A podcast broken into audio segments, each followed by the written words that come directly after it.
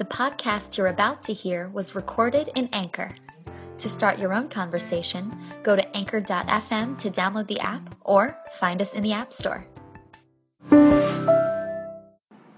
Hey, this is Mike from Anchor.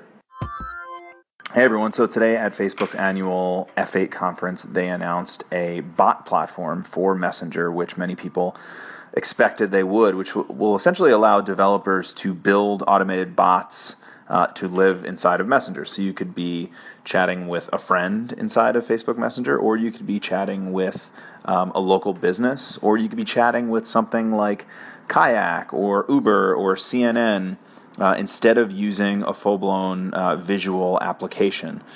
And many people had expected that they would do this. Many people in technology are predicting that this is the sort of next wave of applications. Uh, but I wanted to put this wave out there and find out what all of you thought. What do you think of bots? What do you think of the opportunity for developers with this new platform? Do you think in a year, two years, three from now, everybody's going to be interacting with applications through bots? Or do you think we will continue to interact with applications through a visual interface, much like we do now? Uh, looking forward to hearing everyone's opinions on this one. Thanks. Barbara KB. Hey, Michael. Yeah, there are bots everywhere. There's bots all over the internet, bots in real life. Why not in Facebook Messenger? Absolutely. Seems like a great idea. Absolutely. I never want to call a 1 800 number again. I want to order a pizza through Messenger. Sure. And an Uber car? Great. No problem. One app so that I don't have to have 20 of them on my phone for different in particular retail experiences that I have. Sounds like a great idea. Michael, I'll be the first person to say that this is not going to go anywhere. It's just going to go to the hip side. It's going to be just like when the days of like calling a phone a phone number and you talking to that robot, you're not really going to get the results you're really looking for unless you talk really clear and precise or don't have a muffled phone. Um, to be quite honest with you, it'd be something of a special feature. You won't use it every single day. It'd be like another text message. Hey, this is Andrew. Michael, I'm not a developer, but I do consider myself to be somewhat tech savvy, and I'm just having a hard time wrapping my head around the usefulness of bots. Unless you're talking about an ecosystem in which bots are completely replacing apps and you're now just conversing with various companies' bots through Messenger, I guess I could see that, but it almost feels like six of one. And if people get comfortable with apps, it might make the switch over to bots uh, challenging at first, um, which I guess is true for most tech. Not everybody's an early adopter. Hey, this is Mike from Anchor. Hey, Andrew. So here are a few examples. Uh, the one that Mark Zuckerberg used in his keynote was uh, you'll never have to call 1 800 Flowers again because you could just chat with 1 800 Flowers or a bot at 1 800 Flowers instead of having to call them or even go to their website. So that's one example. Another example might be chatting with a restaurant recommendation service. So instead of going to a website, you could just chat with this bot and say, hey, service, can you please recommend a restaurant in Flatiron, New York City? Um, let's see, another example could be chatting with Uber and uh, talking to a bot or a person, asking them to, uh, you know, to dispatch a car to your location so you could get a ride instead of using the app to do so. So those are just a couple different examples. Of course, they would all exist within Facebook Messenger, and uh, yeah, that's the general idea. But it'll be interesting to see if people do it. Hey, this is Andrew. Michael, thanks for those examples. That's helpful. Uh, I wonder if people who are just using Messenger for just standard person to person messaging will embrace this as a commerce platform um, or customer service platform, or if they'll feel as though that personal exchange is being invaded. Uh, I'll be interested to see how that plays out. Andrew, real life application. I was working for a company that was developing social media platforms for the automotive industry. Uh, this goes back about four years ago when they started investing in this technology very heavily. Obviously, they don't want to miss a lead if you are interested in a car and you send them an email or you want to uh, chat with a representative on a website, as an example. All that stuff's been run by a lot of the automotive people now for um, a long time with bots. So you send the email, you get a request from a helpful person, you're chatting with somebody, you think it's a helpful person. 99% of the time, there's nobody on the other end. It's a bot doing all of that. Now, there's a triage system where at one point you're going to talk to a human being, but I've seen countless case studies where uh, people have been interacting, in quotes, with someone for three or four days over the weekend, and they think they're talking to someone and they think it's the best customer experience they've ever had. They have bots that are answering questions via Twitter. They have bots that are answering emails. They have bots that are answering the chat stuff. And if you watch those scripts, the, the back and forth, what happens, it's so simplistic in some cases. Are you guys open on Sunday? Yes, we are. Do you have this Taurus in black? Yes, we do. Would you like to stop out? Would you like to schedule an appointment? All this thing that's going back and forth, all this back and forth, no human on the other end, like I said, until it gets to a certain point probably uh, fairly long into the conversation, uh, is where uh, a handshake occurs basically between the system that's the bot that's running the show and the human actually that you finally do talk to or make the appointment with. Um, the automotive industry, like I said, has been doing it. I know they're doing it in real estate. There's all sorts of industries that have been all over this for years now. So this is just getting to Facebook, but it's not new. It's been happening for quite a while. Vicky Mac totally makes sense to me if I go to a website that I'm trying to get information on and I talk to, you know, it says let's chat and I absolutely expect a bot. I just don't see it in Messenger. I mean, maybe in Twitter, I don't know. So, Vicky, uh, I'm not sure exactly how it's going to shake out either, but um, imagine a scenario like this as a possibility uh, you go buy a car and you're just uh, tickled to death because you got a new car, and the dealer, of course, has a Facebook presence as well as you. They take your picture in front of the car, that sort of thing, and or they shoot video or whatever they're doing. You know, there's some sort of a happy moment there that they capture. They tag you, of course, and then your friend looks at it and starts asking you questions about it. Well, they know at that point that uh, there's been a um, back and forth between you and the friend because of the tag, because of the trail, because of that digital footprint that's uh, that's just taken taken place between you uh, and that person, and then the uh, you know the uh, digital image that is followed with it. So um, as you start to ask more questions and perhaps uh, show some sort of interest, there's a way there that they could possibly initiate a contact with you and use the messenger service for it. There's a bunch of companies that have apps. Pizza Hut, everybody has one now. Papa John's, everybody's got an app. Even you know a lot of mom and pop type places like that have apps. Order food. Why would you have to go to the app? Why why leave one app for another app to go do that? If you're in there and you're looking at pictures, you know, you've liked them on Facebook, you're you're following their page, you're looking at the pictures of their pizza, why not right there just go boom, I'm ordering, I'm on. Yes, I'll take the pepperoni. Yes, I want uh, a large, uh, yeah, two liter bottle of pop, whatever. Uh, you know, th- there's lots of ways they're going to figure out how to how to wheedle their way into your good graces and, and make it a, uh, as they say, a win-win situation. Hello, Michael. Hey, I have some uh, mixed opinions about this. Uh, I manage social media at a fairly large university hospital, and we're already engaging at very high levels on Facebook, where to the tune where we get two to three questions already coming in through Facebook Messenger a day. And we're seeing our regular phone calls uh, starting to drop. But what I find troubling sometimes is the authenticity of our answers that we can answer on social media. Um, many times our answers require empathy or they require, uh, you know, humor in a lot of ways uh, and that's a big part of our brand. So I'm not really 100% sure that the bots will be able to um, replace what we're doing already, but I'd be interested in knowing more about that. I'm not a real tech guy. Hey, this is Mike from Anchor. Colin, thanks for these waves. question for you: Can you tell when it's a bot versus when it's a human? When you're on the, the customer side of the equation, can you tell? And if you can, how does that expect? Uh, how does that affect the experience for you? Does it? I mean, does it make for a negative experience? Is it is it better if you're talking to a human? Do you feel like it's more personable, more relatable, more genuine? Um, just, I, I'm always curious to hear people's opinions on how they feel about talking to something that isn't real.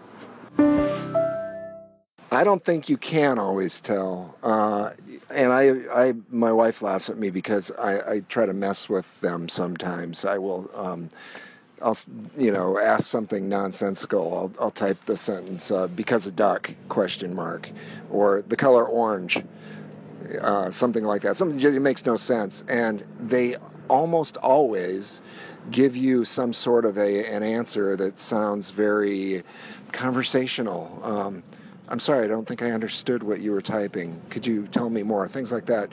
So I don't know if you can always tell. I think may, maybe um, it depends on you, like anything in the world. You get what you pay for. That company that I left the link for, um, that Ava thing, I have seen the scripting for that, and that is crazy how good that they've they've made that product. So. Um, you can't always tell, and I've tried to mess with it. So I don't know if that answers your question, but that's it. Ingrid. So when you look at the future of bots, where do you think the biggest potential for them is, and uh, where do you think the biggest limitations for bots lie? So uh, one of the individuals on here said that he was with a hospital, and um, and he talked about you know the the questions and things that come in through Facebook. So um, I think where it would be incredibly helpful in a situation like that, and with a lot of businesses, is that you know something comes up at 2.30 in the morning there's somebody giving them a thoughtful response um, even though it's it's not a real person. It's still, you know, there's the thought behind it. The, everything's spelled correctly. There's always please and thank you, and uh, and that sort of exchange. So really, I, what it does is it gives you time to react with a human at the appropriate point. So um, certainly the first part obviously times uh, with a lot of times within a interaction back and forth uh, a lot of that stuff uh, is just repetition. So uh, it does get to a point there where you need real people. And part two uh, the other thing you know it, a lot of times businesses have some sort of CRM system and they're they're you know they want to monitor and track and record how their um, you know their their their business interacts with clients or customers or or um, you know members uh, in the case of a lot of nonprofits things like that. So what a tool like this well the ai thing what it allows them to be able to do more accurately is respond uh, m- more quickly more often if needed. Um, they can um, really put uh, uh the science uh, into play as to how often they should react, what the how that works best for whatever it is that you're doing. And when the human factor is involved with that, it's much easier to let things slip between the cracks. There's more um, opportunity for failure. So I think it just keeps uh, everybody, the real people, uh, doing a better job. Ingrid. Hey, Colin, thank you so much for your answers. You're giving me all kinds of ideas about the potential of bots. Like, I'm wondering if someday we're all going to have our own personal bots for, I don't know, when we need to give out automated information or automate interactions, um, even just on a very personal, casual level. And I'm also wondering about um, sort of a hybrid uh, model for bots where um, sometimes you're interacting with a robot, but when it's necessary, a real human steps in. So you sort of get this perfect blend between automated and real human interaction.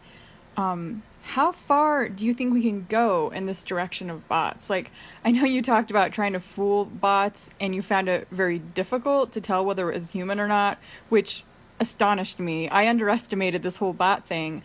But how important in general do you think it will be for people to know that they're talking to a real human.